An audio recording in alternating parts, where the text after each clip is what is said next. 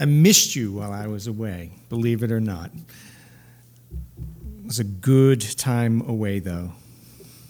And I heard Amy did an, a, a, wonderful job last week. Um, um, all right.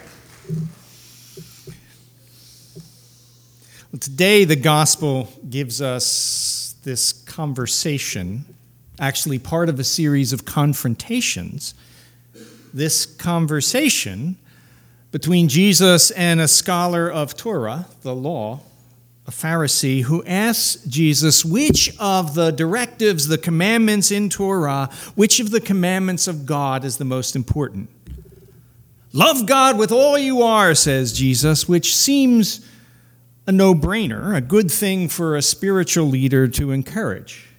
But then he goes on there's a second, just as important love your neighbor as yourself. Now, that too seems a no brainer. I don't know anyone who would argue against love. I don't know anyone who would encourage us to hate our neighbor.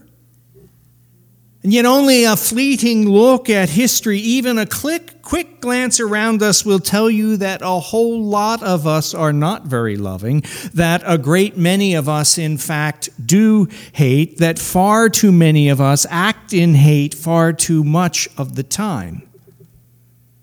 Love your neighbor as yourself, said Jesus, quoting Leviticus. It seems so obvious, but even in Scripture, it's not easy. Huge portions of the Bible are given over to competing interpretations of what it means to love, and even more to arguments about just who is my neighbor, just who's included as neighbor. You'll remember Jesus' famous answer when he was asked, Who's my neighbor? His story of the the hated scum of a Samaritan who was the only one to care for a beaten man lying by the side of the road? Wrong question, Jesus seems to say. Ask instead for whom you will act as a neighbor, whom you will treat as a neighbor. Even this Leviticus passage that Jerry read for us the passage that Jesus is quoting, even that enters the fray. Who's my neighbor? Is it someone poor, someone who cannot or will not support themselves? Yes, Leviticus says. Says that by directing that provision be made for them, that the edges of a field not be harvested, so something remains for them.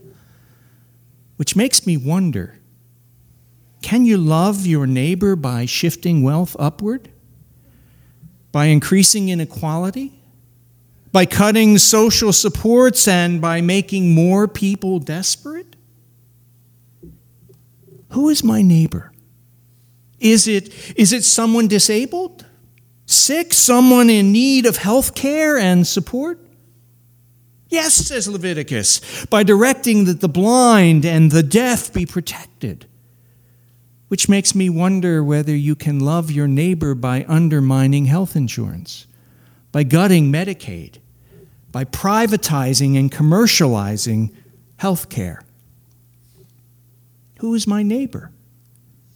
Is it someone weaker, someone vulnerable? Yes, Leviticus says. So don't take advantage of them. Don't, don't defraud them. Don't make profit from their weakness.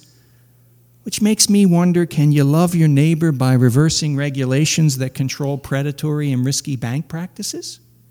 By undoing the protections that make for cleaner air and water, for a more living and livable earth? By undermining the watchguards of the safety and welfare of workers and their wages? Who's my neighbor? Well, surely those like me, my, my race, my religion, my nationality, but no, says Leviticus, far more than them, directing them to make provision for the alien.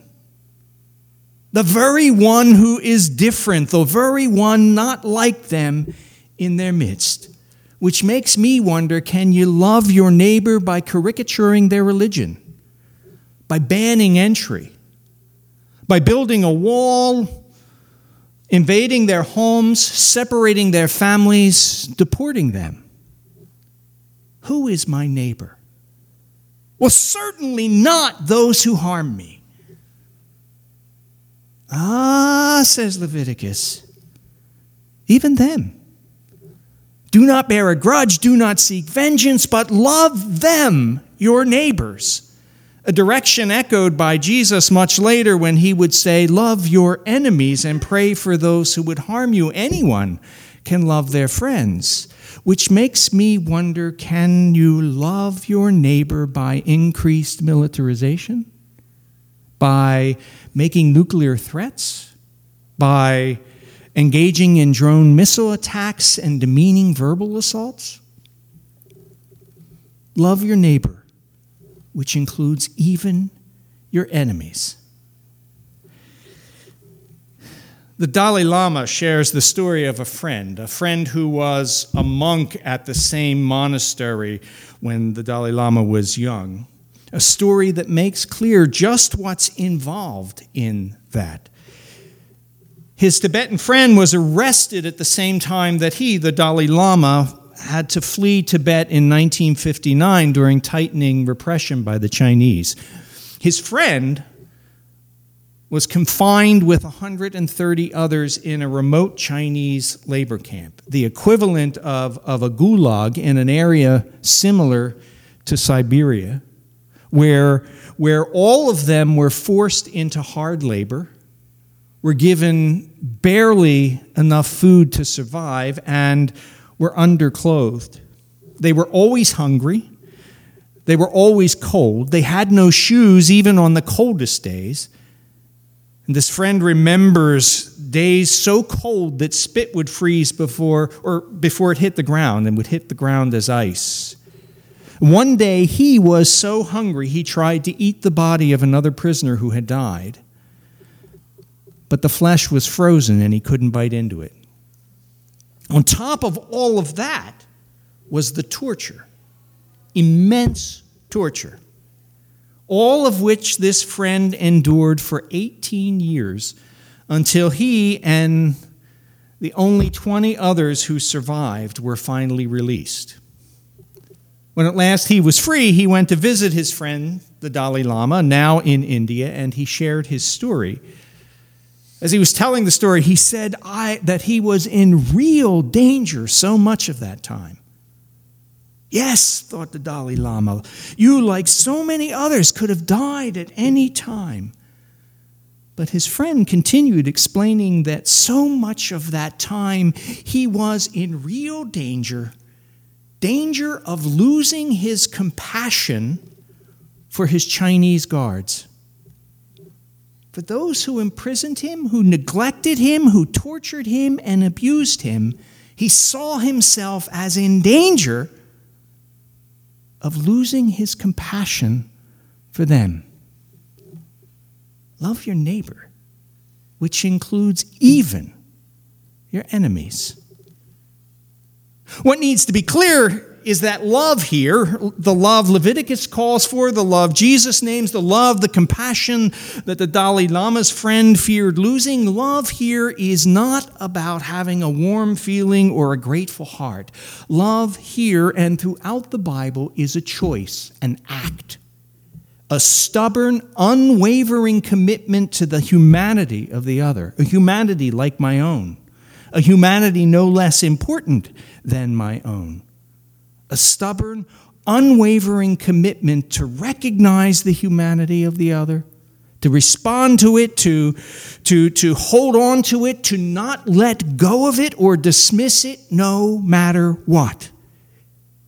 It involves seeing that we are part of each other, that we belong to each other, that we are neighbors to each other that we, not I, is what matters. Now, I'm sure you're aware of the numerous studies that, that show that social connections, being part of a we, are hugely important to, to both mental and physical health, especially the older we get. But one researcher took those studies further and found that even in relationships, Those who are self absorbed, those who use the words I and me far more than we and us, are far more likely to be depressed. And another health researcher in a, in a series of studies that began in the 1980s and continued for decades has found over and over and over that being self focused or, or self absorbed is dangerous, really dangerous to our health. Those who more frequently say, I, me, mine, than we, us, ours, are at a higher risk of heart attack and when they have a heart attack, are at a higher risk of dying of those heart attacks. And the results even show that self involvement is a better predictor of death than smoking, high cholesterol, or high blood pressure. Hear that. Our very well being depends on seeing ourselves as we seeing that we belong to each other, that we are part of each other. Our very well being, mental, physical, and according to Jesus, spiritual, depends on loving our neighbor. A neighbor as expansive as Leviticus gives us, at least as broad as the human race. Will Willimon, who's a a noted preacher and now a retired United Methodist bishop, used to be fond of saying that Christians don't have many ideas. That the long history of the church gives us precious few of them, few ideas, and even fewer new ideas. That all we get is the same old stuff love one another, do unto others as you would have them do unto you. Give without question. Welcome the stranger. Bless those who would harm you. Turn the other cheek. Christians don't have many ideas, just the same old stuff. What is new, he says, what Christians have to offer, is that every now and then someone ups and takes that stuff seriously.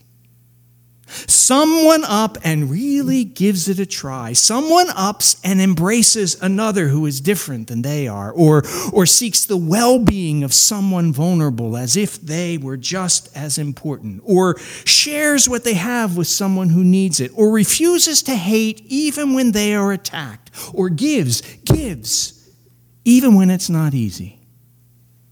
The only thing they have to offer is that every now and then someone really does begin to love their neighbor, every neighbor. He might have added, begins to see themselves as we, not I. So it is that Leviticus calls for as it encourages us to love our neighbor and expands that neighbor wider and wider. So it is that Jesus calls for as he distills faith to two simple cornerstones love God and love your neighbor as yourself, which he says, quoting Leviticus. And so it is that we are called to in times as troubling and demanding as any we've faced. So it is that we're called to, our narcissist in chief notwithstanding. So it is that we are called love your neighbor as yourself. Perhaps Robin Meyers put it best. In the faithful church, he writes, we will worship God by following Jesus, and we will follow Jesus by loving our neighbor, period. Loving our neighbor, period. Period. Let's pray we will more and more actively, more and more persistently, more and more boldly. Let's pray we will.